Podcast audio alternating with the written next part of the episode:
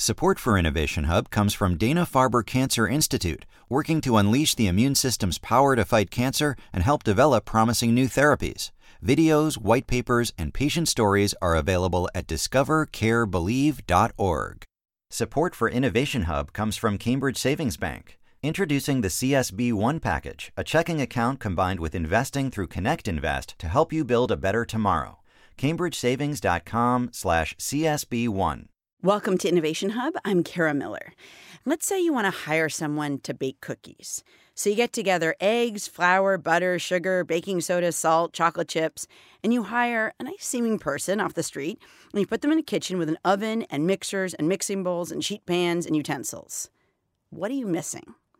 Well, you've got the ingredients to make cookies and you've got the means and the energy to do it, but you don't have cookies and you're not going to without a recipe. You're either going to need something written down or the person you hire is going to have to carry around a recipe in their head. Philip Auerswald is an associate professor of public policy at George Mason University who says there's something else you could call that recipe code. There's a lot of mystery around computer code and coders, but there shouldn't be. We've all been coding in some form or fashion for most of our lives. Philip Auerswald is the author of The Code Economy, a 40,000 year history. Phil, welcome to the show. Thank you so much for having me. So, how do you define code? Since I think so many of us think of it as like, you know, a combination of weird numbers and letters, you know, on a computer screen, Yeah, and that's what right. code is. How do you define it? Well, I mean, what those weird letters and numbers on a screen are intended to do is to uh, execute a certain operation or set of operations towards a goal. Um, so it's going to transform uh, raw data in one format into a weather forecast that you can look at on your phone, for example.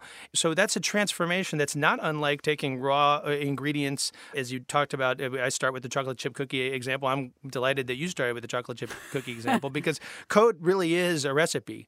The other word that I use uh, interchangeably with code and recipe in the book is technology. Technology is a combination of two words, one of which means art, craft, or trade, and the other one means in order to count. So, technology, the word technology, uh, strictly speaking, means in order to count of art, craft, or trade, which, you know, as I hear it, means recipes. So, these, these are words that, that are really interchangeable, and they're about transforming uh, one thing to another thing that's a higher valued use. When do you feel like code and how did code uh, start entering human life? Well, so I titled the book uh, A 40,000 Year History because I was going back to the first example that anthropologists have uh, really studied carefully and exhaustively of a multi stage production process. Something that we might think about as code or a recipe along the lines of the uh, creation of chocolate chip cookies. That was the production of obsidian axes um, in the Neolithic. And uh, of course, you know, we think about the Stone Age and axes and stone tools and so forth and so on. But even at that time, you know, roughly 40,000 years ago, um, you really had complex multi-stage processes that graduate students uh, in anthropology today have have difficulty uh, replicating, um, uh, you know, or at least require some training to replicate. So, so that's why I refer to it as uh, as 40,000 years for the starting point. But actually, as the book progressed, I realized it, it goes back further than that, as early as uh, as two million years ago. I would say would be the origin of what I'm calling code. Are there points at which you feel like, I don't know, code has like turned corners where human life got a lot more complex for one reason or another, and that, you know, what, what we might think of as code, although we don't usually call it that, just really started to increase in importance and complexity? Well, yeah. I mean, um, so when we think about um, one version of what code means for the future, um, you've got Ray Kurzweil's notion of the singularity and that we're all going to be sort of cyborgs and our capacities are going to be enhanced by machines. But that story, that transformative story of the way technology really shifts that what we are as human beings, goes back to, as I was just sort of uh, alluding to a, a moment ago, two million years ago. And what happened two million years ago? Well, our ancestors, pre Homo sapiens, did something that turned out to be very clever. Before eating food, um, they either crushed it or they sort of cut into it with sticks or, mm. or, or, stones. It was very primitive, but what it did was externalize some of the functions of our digestive systems. Mm-hmm. It was sort mm-hmm. of like we created a machine for digestion that was external to our bodies. And it meant that since we were spending less of our energy literally in our gut digesting food, that it freed up energy to grow our brains and that's what we did. So that was the first that was the first major disjuncture. Mm. Uh, but the invention of the alphabet and and what that meant in terms of, of course, it's not a coincidence that that coincided with, uh, or roughly coincided with the origin of cities. So the city as a platform for creating and sharing code. That's another interval. But uh, human history is arguably, I mean, that's the case that I'm making in this book, overwhelmingly the story of the evolution of code. Right. It's interesting. You know, you talked about. Um, that when you take a process out of your body, as our ancestors did millions of years ago, essentially, as you said, like pre digesting things, getting calories out more effectively than having, you know, so that we didn't have to like eat all day, like many right. animals obviously spend all their time trying to get and digest food, that right. that was this sort of externalizing of technology uh, for us. And I remember years ago hearing an interview with, um, Phil Libin, who created Evernote, which is this app, and the idea is like it keeps track of the stuff you do. And he said, I want my app to be an externalization of our memory. You know, that it used to be that we had to think, what do I have to do next? What do I have to do? What, you know, what are the notes for this meeting? Well, you don't have to worry about that anymore because this will be an externalization of that technology. And when you describe the, you know, the roasting of the animals, his analogy was exactly the same that don't worry, we'll just externalize a process. Right. Uh, I mean, you know, you easily could have, have said back two million years ago, um, you know, don't touch the meat that way. What are we going to do? Like, we're not going to have um, anything to uh, occupy our time uh, mm-hmm. uh, because we won't be digesting food. Mm-hmm. Um, well, no, it turns out growing a brain is, is good and then it opens up new possibilities. And so, whenever we externalize one function, now it's sort of like it takes maybe somebody, I don't know what the age barrier is, over 40 or something, to remember when you would have remembered your friends' phone numbers. You know, that that was like a thing, that there would be sort of certain people right. whose phone numbers you remembered and you memorized them because they were like your best friends. And, um, you know, we don't do that anymore. It's right. just everything. And, and so it, that's, I have a little, I have sort of nostalgia for that time period. There's certain phone numbers that I remember Me from too. my youth. Me too. And they're special. I mean, those are very special. So it's like my kids don't get that experience true. Okay, they get other experiences. So there's always going to be this shift uh, in, in, and it's really a shift that's pretty profound. It's a shift in our identity. You know, what's meaningful. Uh, you know, how do we how do we define a relationship with another person? Um, you know, that's mediated through things like remembering somebody's phone number and the fact that we don't need to do that anymore. That it's just a waste of time at some level. You know, then becomes you know a shift in, in really what we are and how we experience the world, and that always happens when when there's an advance in code. You're listening to Innovation Hub. I'm Kara Miller. I'm talking with Philip Auerswald, author of the book The Code Economy A 40,000 Year History. How do you think that it helps people to think about code the way you think about it, which is not just a few special people who like work at Microsoft, you know, that kind right. of thing, but right. really that it's something that we all engage in all the time. How does or like how should that change the way we think about code? Well, that's an important question for this book because it's sort of like why write this? Right. Uh, I mean, right. everything that we've talked about is fun, but right. then there's sort of like I mean, at least I think it's fun. mm. I, I, hope it's fun. Otherwise, I wouldn't have spent so much time working on this. But there there is a point, and I mean, the the epigraph uh, with which I begin the book is from Julia Child, um, and Julia Child's autobiography, or at least uh, you know, sort of for part of her life, my life in France, was a real inspiration for me in writing this book. And I think that we have to sort of understand the deep significance, not just validate in some sort of peripheral way way, but understand and recognize the deep significance of the advance of code in all its dimension. And the advance of code in the culinary arts is a huge dimension of mm-hmm. the human experience. And and somebody like Julia Child is a great inventor and a great technologist. You know, we think about uh, technologist that doesn't make any sense, but she did something that was truly remarkable, which is that she took uh, the code of another culture and translated it for our culture. But in so doing, she actually advanced the understanding of French cuisine even in France. Mm. And it was that act of encoding a code that had been mostly tacit, mostly not understood, that was really a huge advance. So I think, first of all, it's important to understand the, the, the significant, profound, uh, actually, contributions of, of those people who advance code along all dimensions. Uh, and the story of Ruth Wakefield that you know we began with, the, the inventor of the chocolate the, chip the cookie. Yeah, yeah, and, and, and a great inventor, a great entrepreneur who, who deserves to be elevated uh, along with all of the other great inventors and entrepreneurs of the early 20th century who were operating in a certain sphere of these transformations uh, of the early 20th century, really, you know, a remarkable time period. So that, that was the first point. The second point is that if we understand the evolution of code, the advance of code, and what it means, then it puts into context something that we talk about a lot, but I don't think we really understand, which is the job right? So there's sort of a notion that the job is something that is a constant in human society, that, that somehow we have to have jobs. When we look even just two or three hundred years into the past, much less 40,000 years, we realize that the job, as it's usually discussed and understood, has only existed for, let's say, roughly 150 years. Hmm.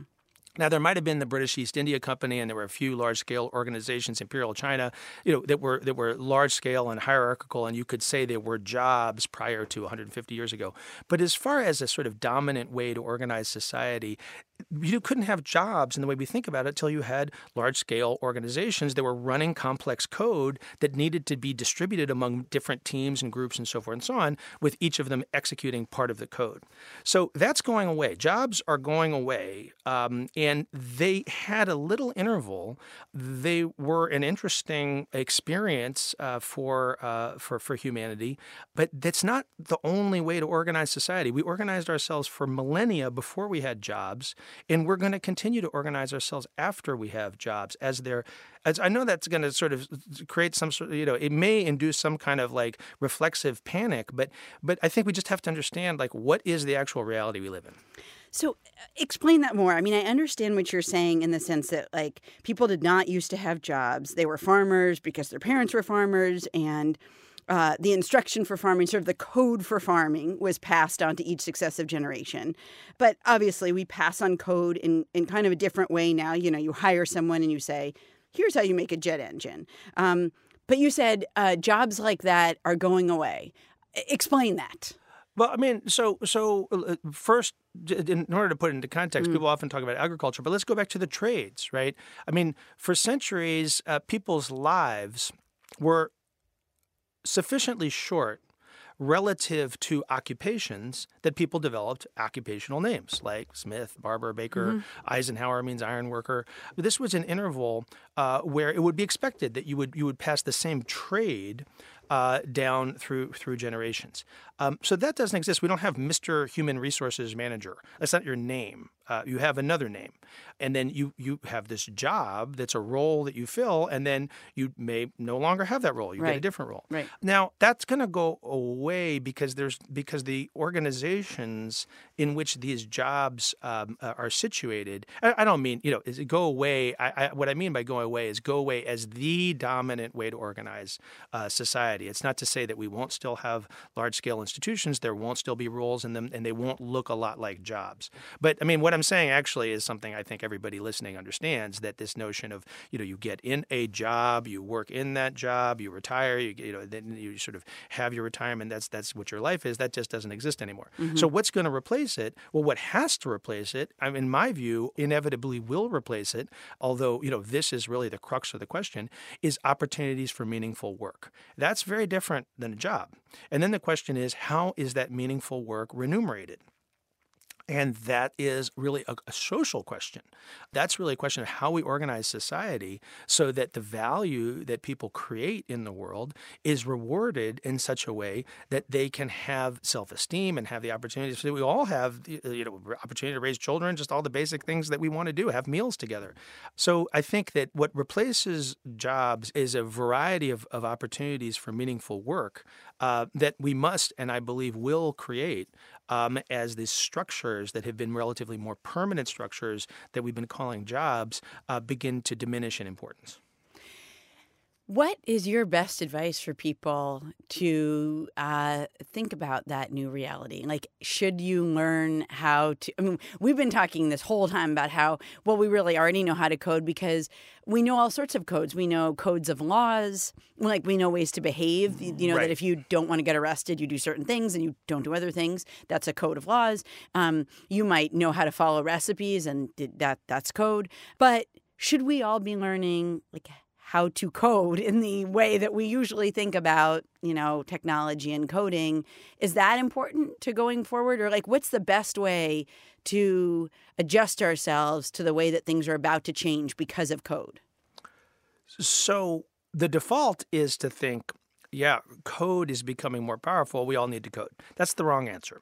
Um, we should all, all our children, all of us should have some greater literacy about what code, particularly digital code, is we should just understand what machine learning is we should just try to educate ourselves just just to be educated citizens mm-hmm. right but in terms of our actual work and what value we bring to the world it will be a relatively small number of people whose jobs are to interact directly with uh, machines to generate and modify code uh, at the level of platforms that are, are sort of going to be uh, or, or sort of organizing and governing uh, a, lot of human interaction just the same way it's rel- relatively few people who run, you know, water systems and electric power systems. And, you know, we count on those. They're important. These are technically trained people. We really require their expertise so that the water is safe to drink. I mean, these are valuable people, but there's just not that many of them.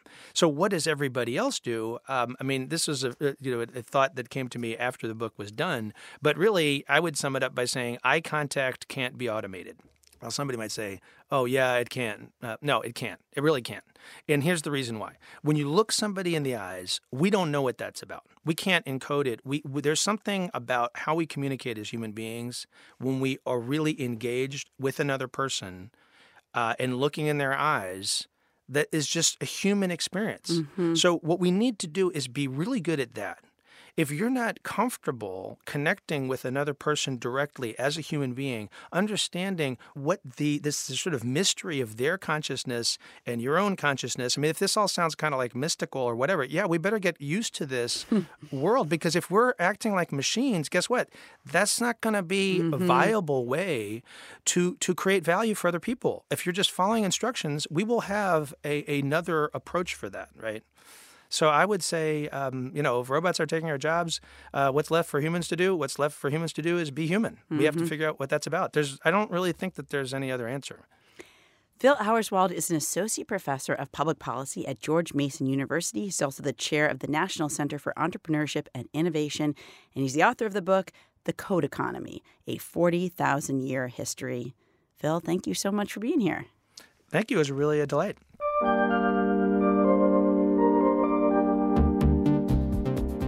During this conversation, we mentioned the inventor of the chocolate chip cookie, Ruth Wakefield. We recently did a segment looking at her life. It's super short, it's about three minutes long, but it tells a backstory that you probably don't know. You can find it at innovationhub.org.